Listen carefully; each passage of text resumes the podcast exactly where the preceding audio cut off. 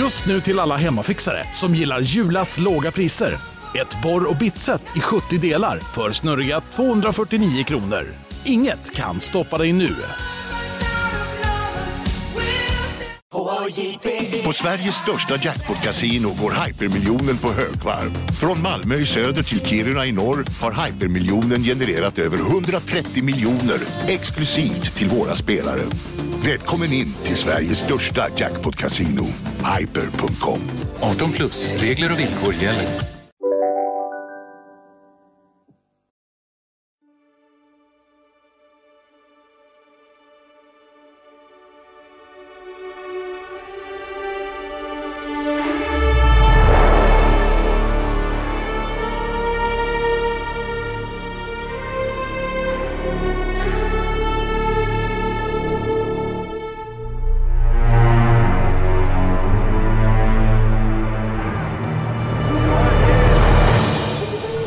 April 27, 1994, Nelson Mandela cast his vote in the first free and democratic elections in South Africa, marking the official end to racial oppression and apartheid rule. Apartheid, a term we've heard before, but what exactly is it? The word itself stems from the South African dialect of Dutch Afrikaans and literally means apartness. But for millions in South Africa, it held a much darker reality.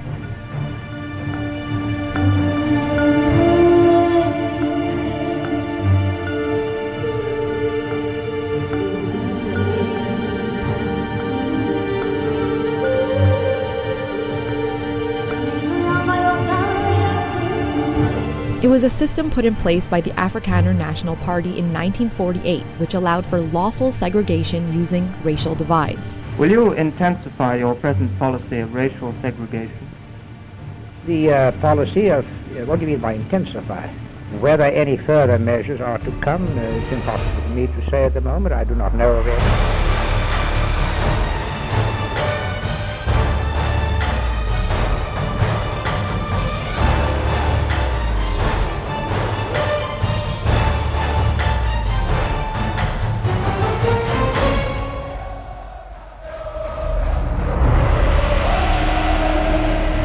Gjorde ett avsnitt om Tottenham Hotspur 1991 passade vi på att göra en intervju med Stefan Löfven om hans kärlek till klubben. Stefan är nämligen ett genuint Spurs-fan och en stor fotbollsälskare.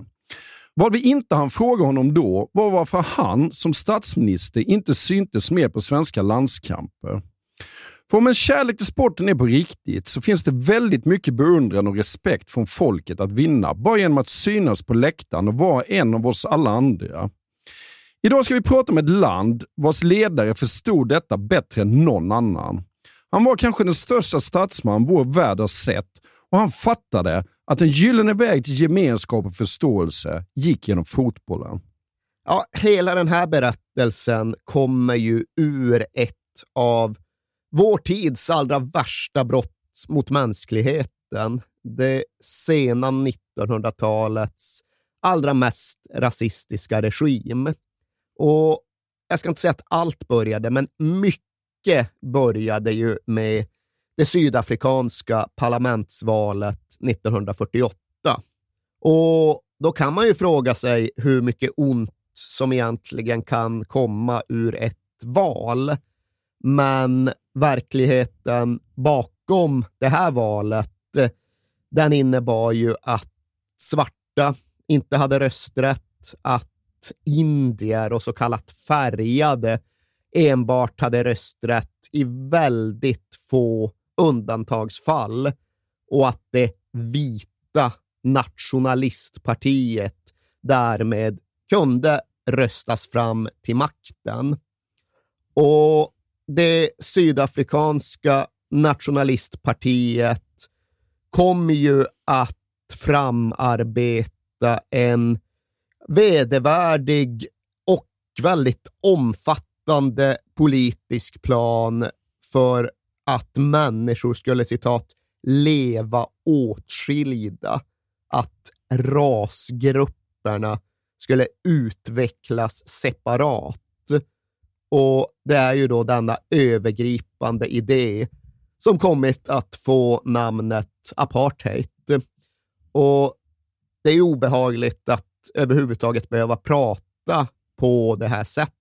Att svänga sig med begrepp som rasgrupp.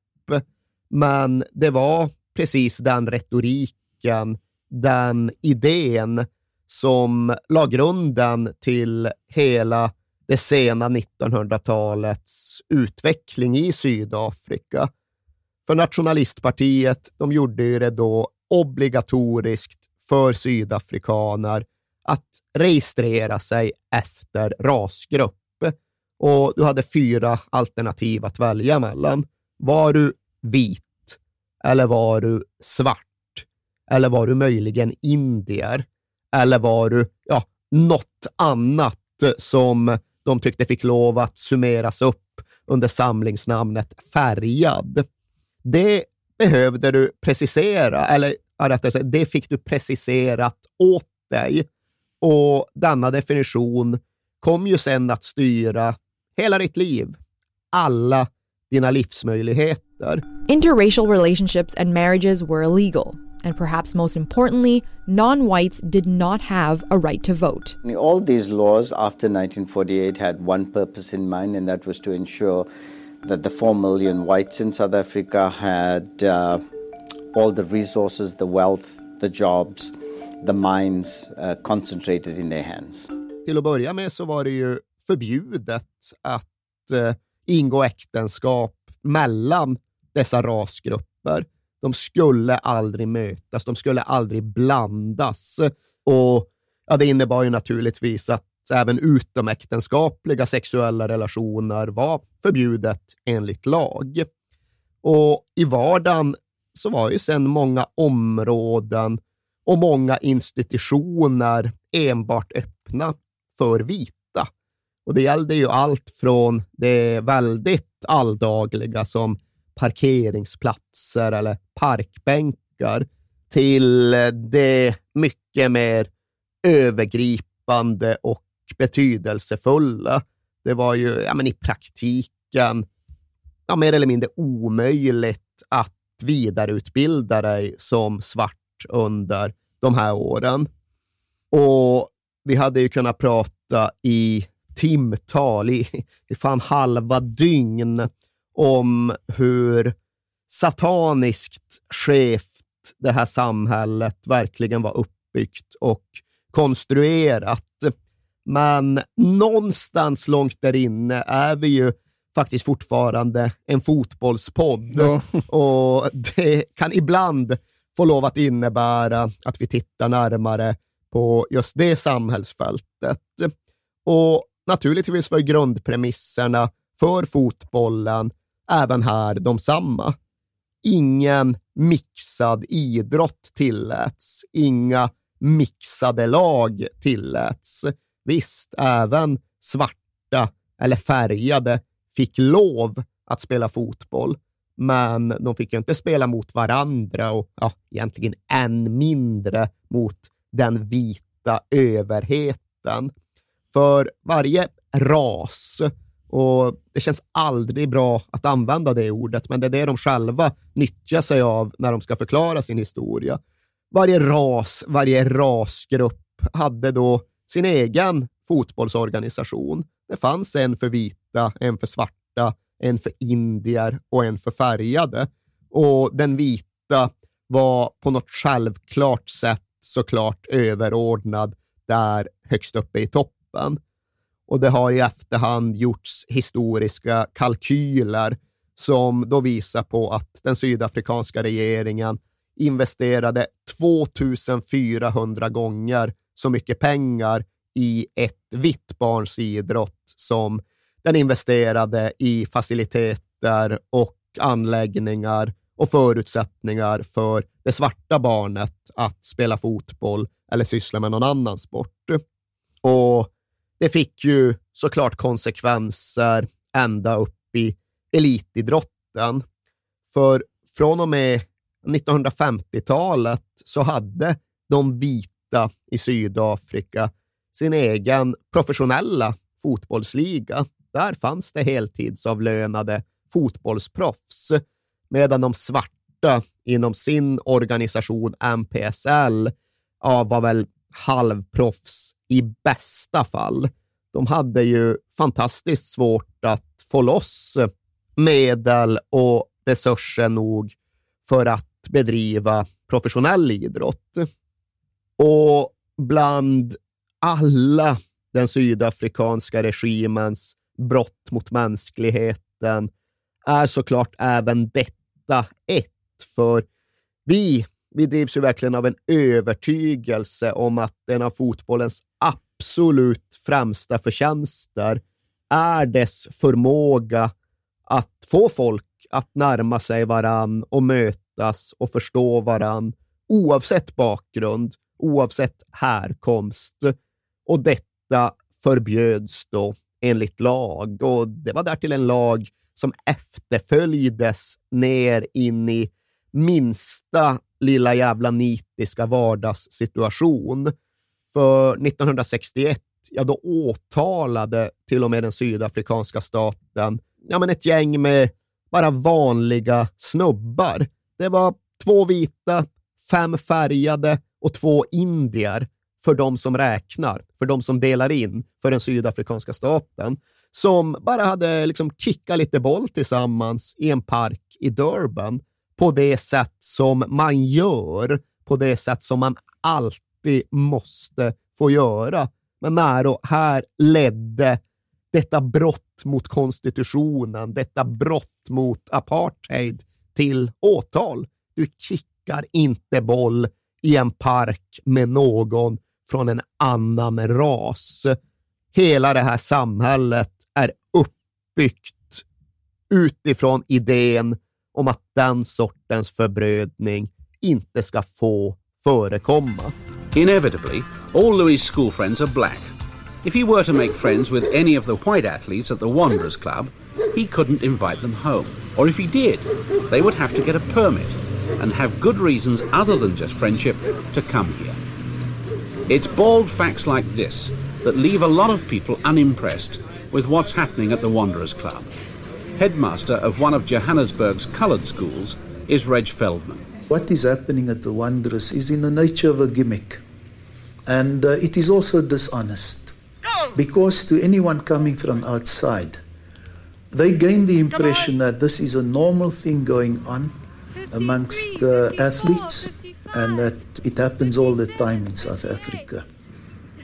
There's no doubt it's very difficult to have any proper integration at club level when the different races are forced by law to live in separate localities. Men naturligtvis väcker det motstånd och en medborgarrättsrörelse växer ju fram. Ja, till att börja med en eh, rätt igenom fredlig medborgarrättsrörelse. För under de första av en 10-15 åren av apartheid så drevs motståndet utifrån en idé om att man säkert kunde samtala och resonera och nå fram till förändring på demokratisk väg.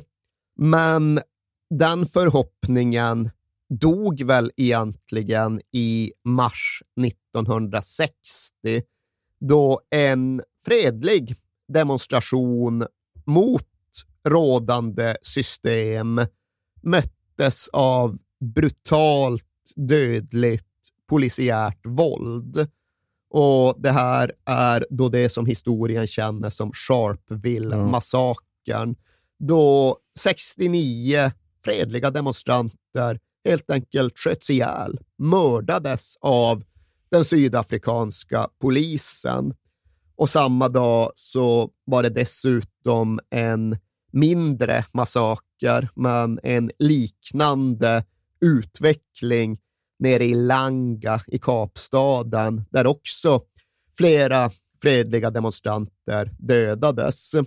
Och i det läget så gick bland annat Nelson Mandela, en av ledarna för den politiska rörelsen ANC, ut och slog fast att nej, vilddjurets angrepp kan inte enbart bekämpas med tomma händer. Och det var i det här läget som Mandela och ANC valde att gå över från fredligt pacifistiskt motstånd till väpnad kamp. Och Nelson Mandela gick ju under jorden i samband med att han var med och grundade ja, men ANCs väpnade gren, Umkonto Vesisve, nationens spjut. Och Umkonto Vesisve han ju utföra en del sabotage mot regeringsbyggnader och kraftledningar och den typen av måltavlor. Men det gick ju inte så där jättelång tid innan Nelson Mandela och andra ledare greps. Mandela hamnade i fängsel i augusti 1962 och dömdes sen för att ha organiserat paramilitär träning och idkat förberedelser för gerillakrig och väpnad revolution. Och det här fick då följden att Mandela dömdes till livstidsfängelse och skulle komma att spendera ja, men de nästkommande 18 åren på den här fängelseön Robben Island och sammanlagt 27 år i fängelse.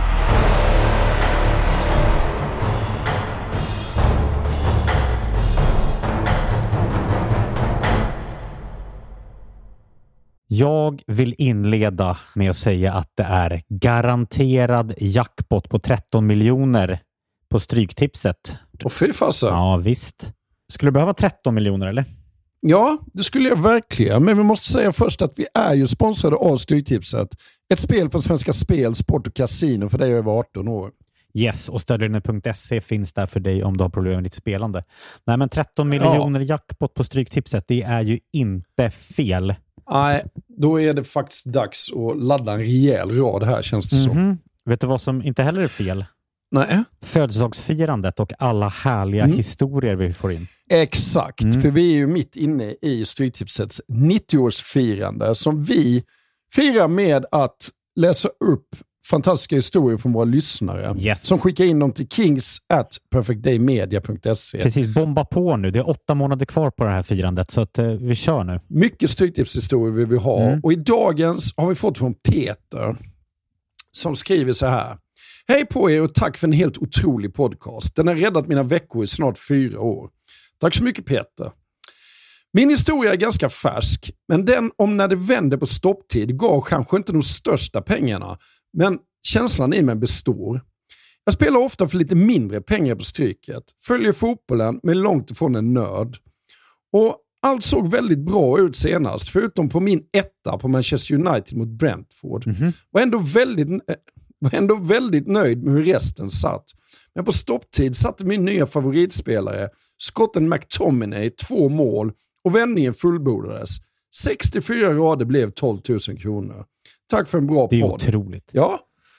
Tack för en bra historia Peter. Ja, och som man älskar Scott McTominay. Gör man inte det? Ja, det gör man faktiskt. Han liksom kommer in i straffområdet jävligt bra faktiskt. Mm. Vi säger stort tack till våra vänner på Stryktipset. Tack.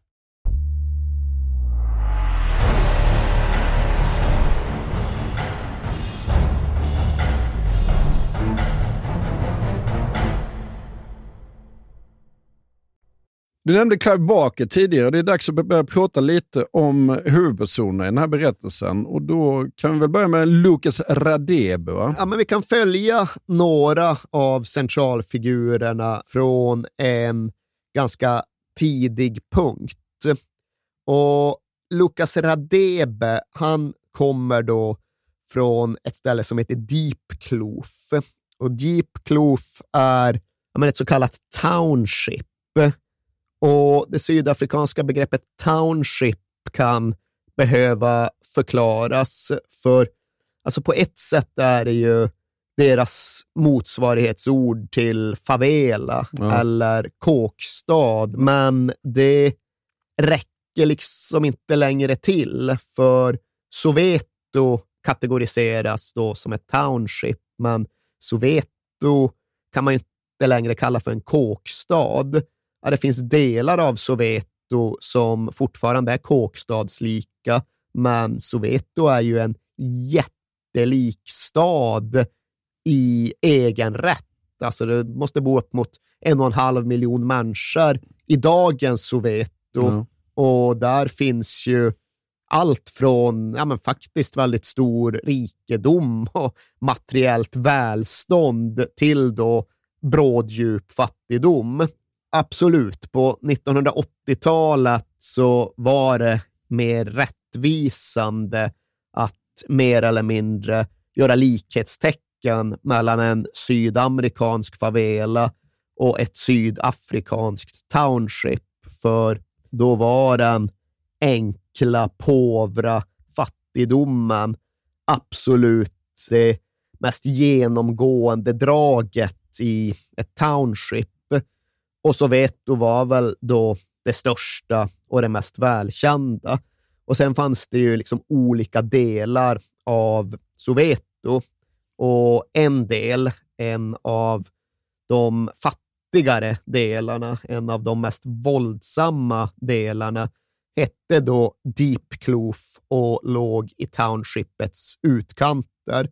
Och det ska under 1980-talet ha varit känt som Lilla Beirut i Soweto. Det låter inget vidare. Då. Nej, men det är också fantastiskt det där med att precis som i Sverige, där Beirut någonstans blev ett samlingsnamn för våld och utsatthet under 1980-talet, så funkar det tydligen likadant i. Jaha. Och jag vet inte fan om det nu var så jävla mycket värre i Beirut än det var i 80-talets Soweto. Nej. Jag vet inte fan om jag inte hade föredragit den förstnämnda destinationen inbördeskrig till trots. Ja. Men Deep Kloof, det var då känt för både politiskt och kriminellt våld. Och här bodde då den unga Lukas Radebe som det fjärde av tio syskon med 21 års åldersspann. Och de bodde inte i ett skjul, det var liksom inget ruckel, utan de hade någon form av riktigt hus, men det var ju ingen el och det var inget rinnande vatten och det var ingen toalett i huset. Och farsan i familjen hade i alla fall jobb, eller han hade sysselsättning. Han hade gått från att knega på någon däckfabrik till att bedriva illegal taxiverksamhet. Och det illegala i den, ja, men det låg egentligen enbart i att allt var illegalt för, för svarta på den här tiden. Mm. Men i och med att det var här i Soweto som Lukas Radebe växte upp så levde han ju i unga år någonstans på den politiska knivsäggen. Han såg ju den här Soweto-massakern 1976 med egna ögon och satt därefter som sjuåring och liksom ritade bilder på blod och våld och ond bråd död i de skolhäften han ändå hade. Det där var en upplevelse som färgade och präglade honom djupt och kom även att påverka hans livsriktning in i tonåren. För när vi nu är framme i mitten av 1980-talet och det är undantagstillstånd utlyst, då har Lukas Radebe hunnit upp i de mellersta tonåren och då har ju han gått in i ja, men den väpnade politiska kampen. Han har blivit aktivist i någon sorts lokalt medborgargarde där de kallade varandra kamrater på kommunistiskt maner och där målet var att göra Sydafrika så omöjligt att styra och regera att det på så sätt skulle tvinga fram förändring. Så Lucas Radebe var revolutionär utifrån ja, men nästan anarkistisk utgångspunkt och levde det livet på riktigt. Han gick runt beväpnad. Han bar både kniv och den här speciella sydafrikanska läderpiskan och han var beredd att nyttja sina tillhyggen i sin politiska kamp. Han och hans kamrater, de kapade företagsbilar som vågade närma sig området och de gjorde det eftersom att de då tyckte att de tog från storkapitalet och samhällsapparaten snarare än från enskilda individer. Och de uppförde då sina egna blockader och vägspärrar runt Deep Kloof på nätterna för att ja, men, hålla koll på inflödet och för att eh, själva styra över sitt eget område. Och det räcker ju inte med att säga att de inte litade på den statliga polisen, utan de såg ju dem som fienden. Och det innebar även att de tyckte sig ha rätten att ta rättvisan i sina egna händer. De drev egna brottsutredningar och hade egna rättsprocesser och där var då Lukas Radebe en central medlem av disciplinkommittén i Deep Kloof zon 4. Men som det väl rätt ofta är med sådana här gerillarörelser så kom gränserna mellan ja, men någon form av rättfärdigt uppsåt och ren gangsterism att bli rätt jäkla suddiga rätt jäkla snabbt. För den här disciplinkommittén i Deep Kloof zon 4, jag skulle väl uppriktigt sagt inte vilja att den skötte om en rättsprocess som jag själv blev indragen i. Nej, är han typ 15 då? Ja, han är 15-16 ja. någonting. Och ska bestämma över... Ja, det fanns väl någon ytterligare högre ut. Ja. Radebe tycktes väl vara en utförare snarare än en beslutsfattare. Men det var vid ett tillfälle det då hade utförts någon sorts rån i Deep Kloof och de sjösatte då sin egen brottsutredning för man kan inte stjäla i det här området, man ska inte stjäla från sina egna, utan ska man stjäla ska man göra det från staten och dess lakejer. Men den här brottsutredningen, den ledde då till att eh, Radebe och hans disciplinkommitté fick korn på något gäng i en angränsande del av Soveto de tyckte sig veta vilka det var som hade utfört rånet och de hämtade in de skyldiga för, jag vet inte om man ska kalla det för förhör eller för bestraffning eller för ren och skär jävla tortyr. Men det snuddade i alla fall vid det sistnämnda. Det var ju anklagade, bundna med någon form av jävla taggtråd och ja, men det var knivskärningar och det var bestialiska jävla barbari i jakten på ah, fler upplysningar eller någon sorts eh, förvriden öga för öga rättvisa. Och den här händelsen, den här upplevelsen, den ska ändå ha satt så djupa spår i Lukas Radebe att han kände att nej, det här är nog fan inte för mig ändå. Någonstans så gick det att begripa vart han kom ifrån. Han levde i världens mest orättvisa jävla förtryckarsamhälle och han hade sett jämnåriga barn mördas av staten. Men att därifrån hamna i en situation där han själv har förvandlats till förtryckare, det hänger inte ihop hela vägen. Och det insåg Lukas Radebe och det agerade han utifrån. Så han såg ju helt enkelt till att lämna disciplinkommittén i Deep Kloof zon 4 och i förlängningen även lämna den väpnade revolutionära kampen, vad som nu än återstod av den.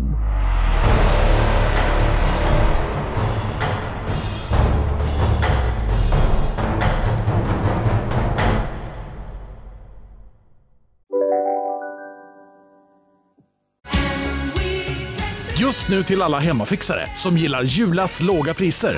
Ett borr och bitset i 70 delar för snurriga 249 kronor. Inget kan stoppa dig nu. Välkommen till Momang, ett nytt smidigare casino från Svenska Spel, Sport och Casino där du enkelt kan spela hur lite du vill. Idag har vi en stjärna från spelet Starburst här som ska berätta hur smidigt det är.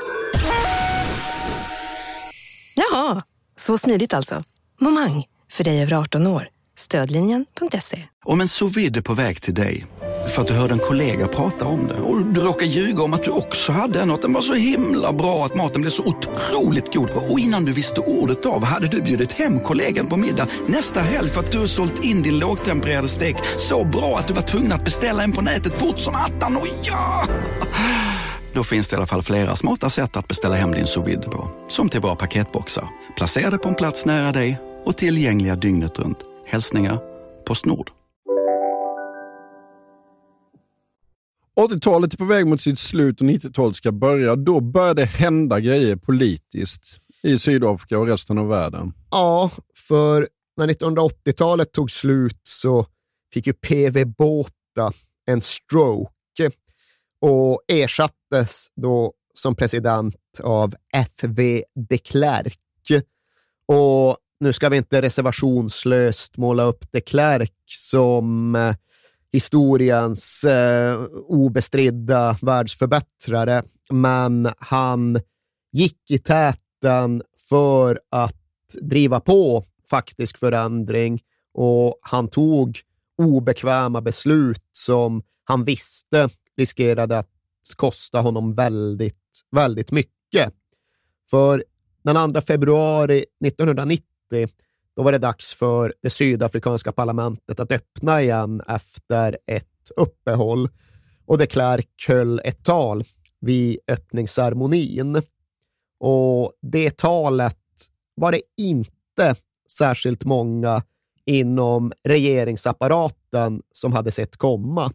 För utan någon tydlig förvarning så meddelade de Klerk att förändring efter förändring efter helt samhällsomstörtande förändring framöver nu skulle ske. The steps that have been decided are the following.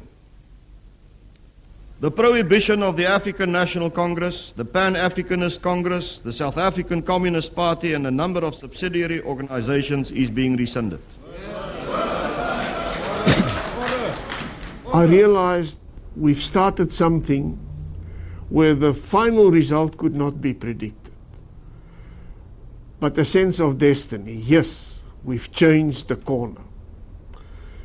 I also had, as a normal person subject to tensions and, and nerves, a feeling of great relief. It was done. Even with the advantage of hindsight, I would take again many smaller strategic and tactical decisions. With the advantage of hindsight, I might have things done differently. But on the major issues, I have no regrets. Undantagstillståndet skulle hävas. Dödsstraffet skulle avskaffas. ANC och andra anti-apartheid-organisationer skulle inte längre vara förbjudna.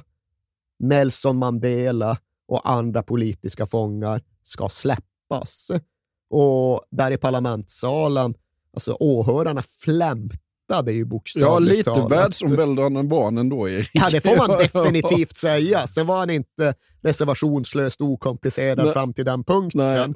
Men här tog han sannoliken en risk för att föra historien i rätt riktning. Och det var ju partikamrater som vrålade att han var en förrädare och liksom bara lämnade salen. Men här hade till sist trycket både inom landet och internationellt blivit för starkt. Och nu öppnades ju dammluckorna och nu välde framtiden in.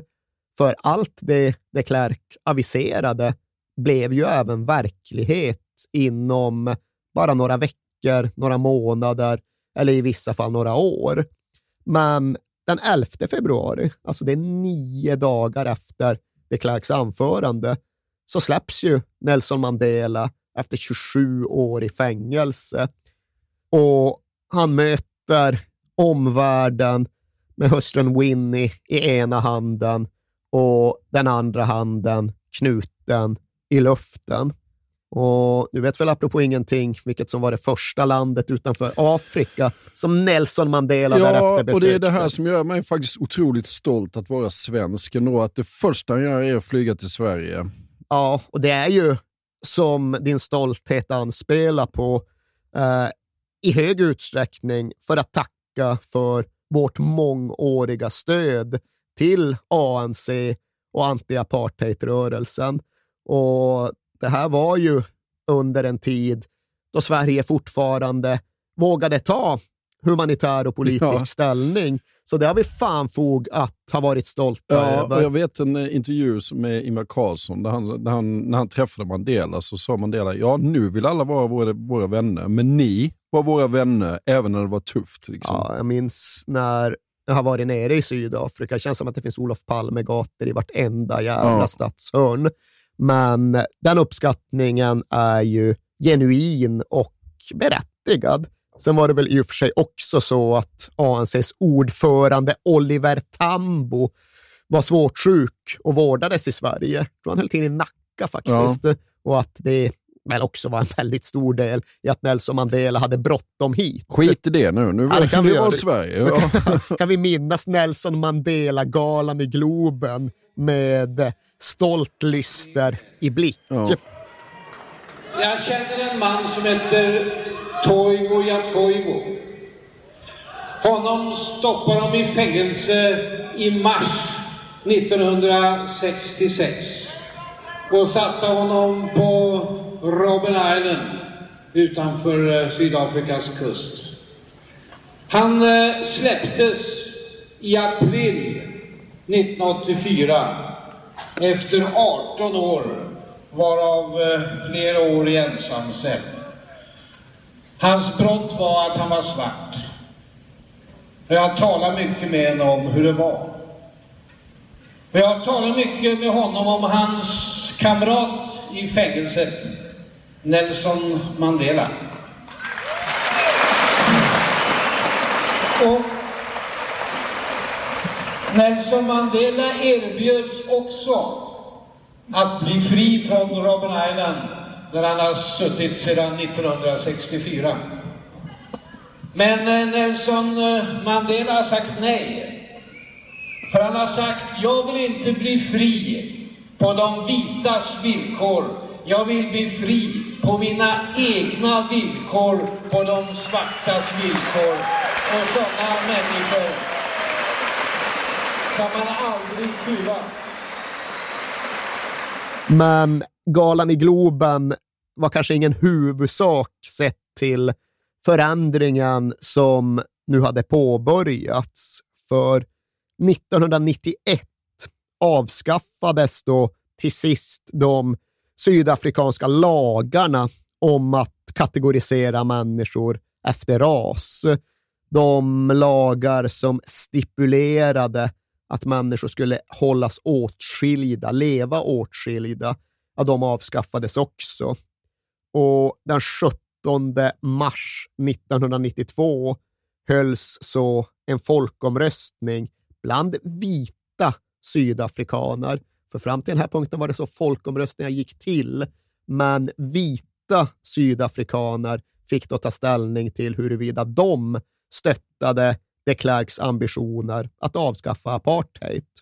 Och 69 procent av de som röstade sa ja. Mm. Och då var ju krönet passerat. Då fanns det definitivt ingen som helst återvändo. Och nationellt innebar ju detta att idén om rättvisa kunde återvända till Sydafrika. Och internationellt så medförde det då att väldigt många av de sanktioner och restriktioner som riktats mot Sydafrika nu hävdes. Och det inkluderade ju även idrotten, även fotbollen. För även om nu fotbollen hade varit etniskt mixad i nästan 15 år inom Sydafrika så hade den begripligt nog ändå förblivit avskuren från den internationella fotbollsfamiljen. det var ju liksom en genomgripande sportslig bojkott mot allt sydafrikanskt under årtionden. Och där fanns det inget intresse, inget fog för att göra undantag för fotbollen. Så Sydafrika hade ju varit avstängt, utslängt från Fifa sedan 1960-talet. Det hade inte spelats en officiell landskamp på sydafrikansk mark sedan 1954. Men precis som så mycket annat så gick nu saker och ting väldigt snabbt.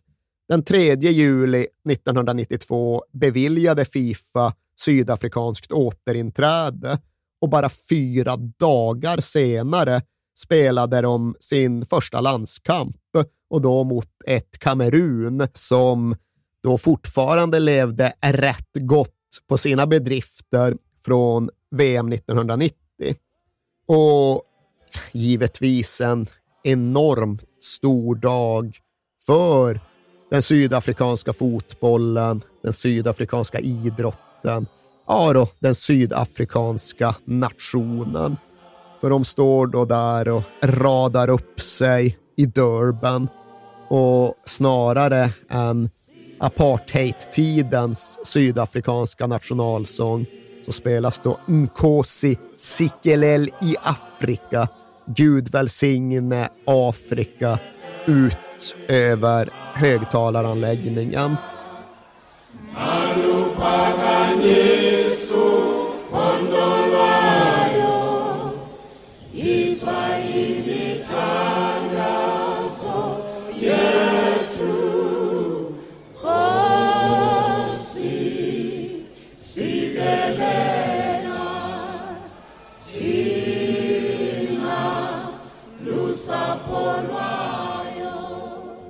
Självklart så var det rätt svårt att veta hur ett sydafrikanskt landslag skulle stå sig.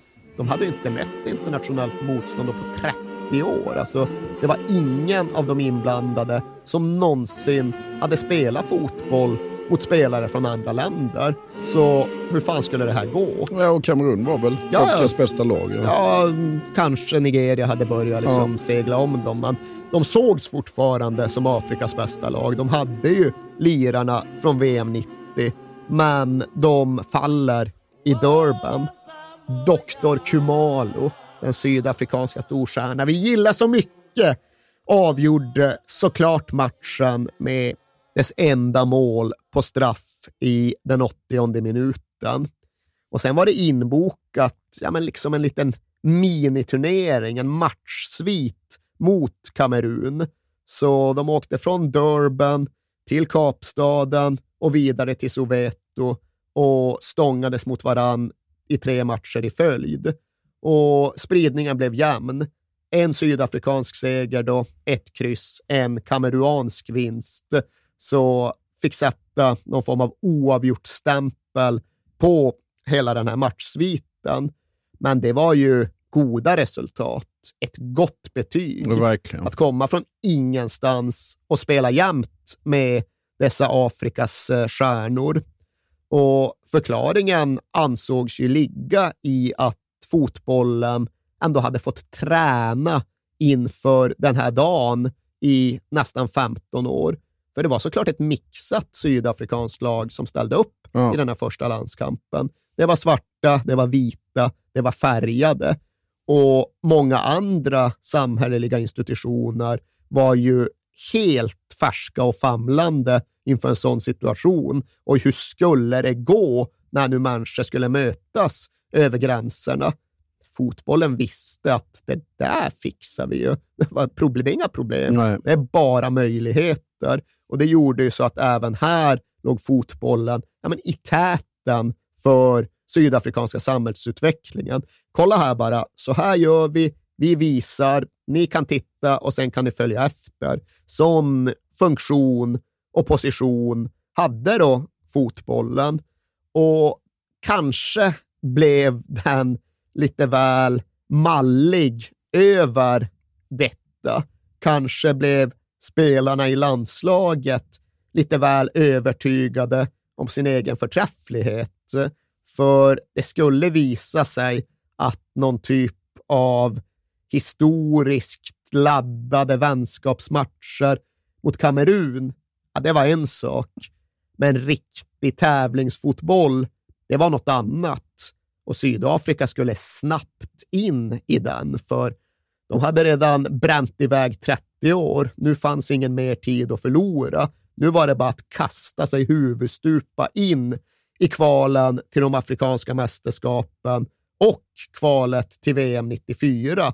Och de matcherna de skulle ju börja spelas redan i augusti 1992, ja. alltså bara halvannan månad efter de här allra första testmatcherna.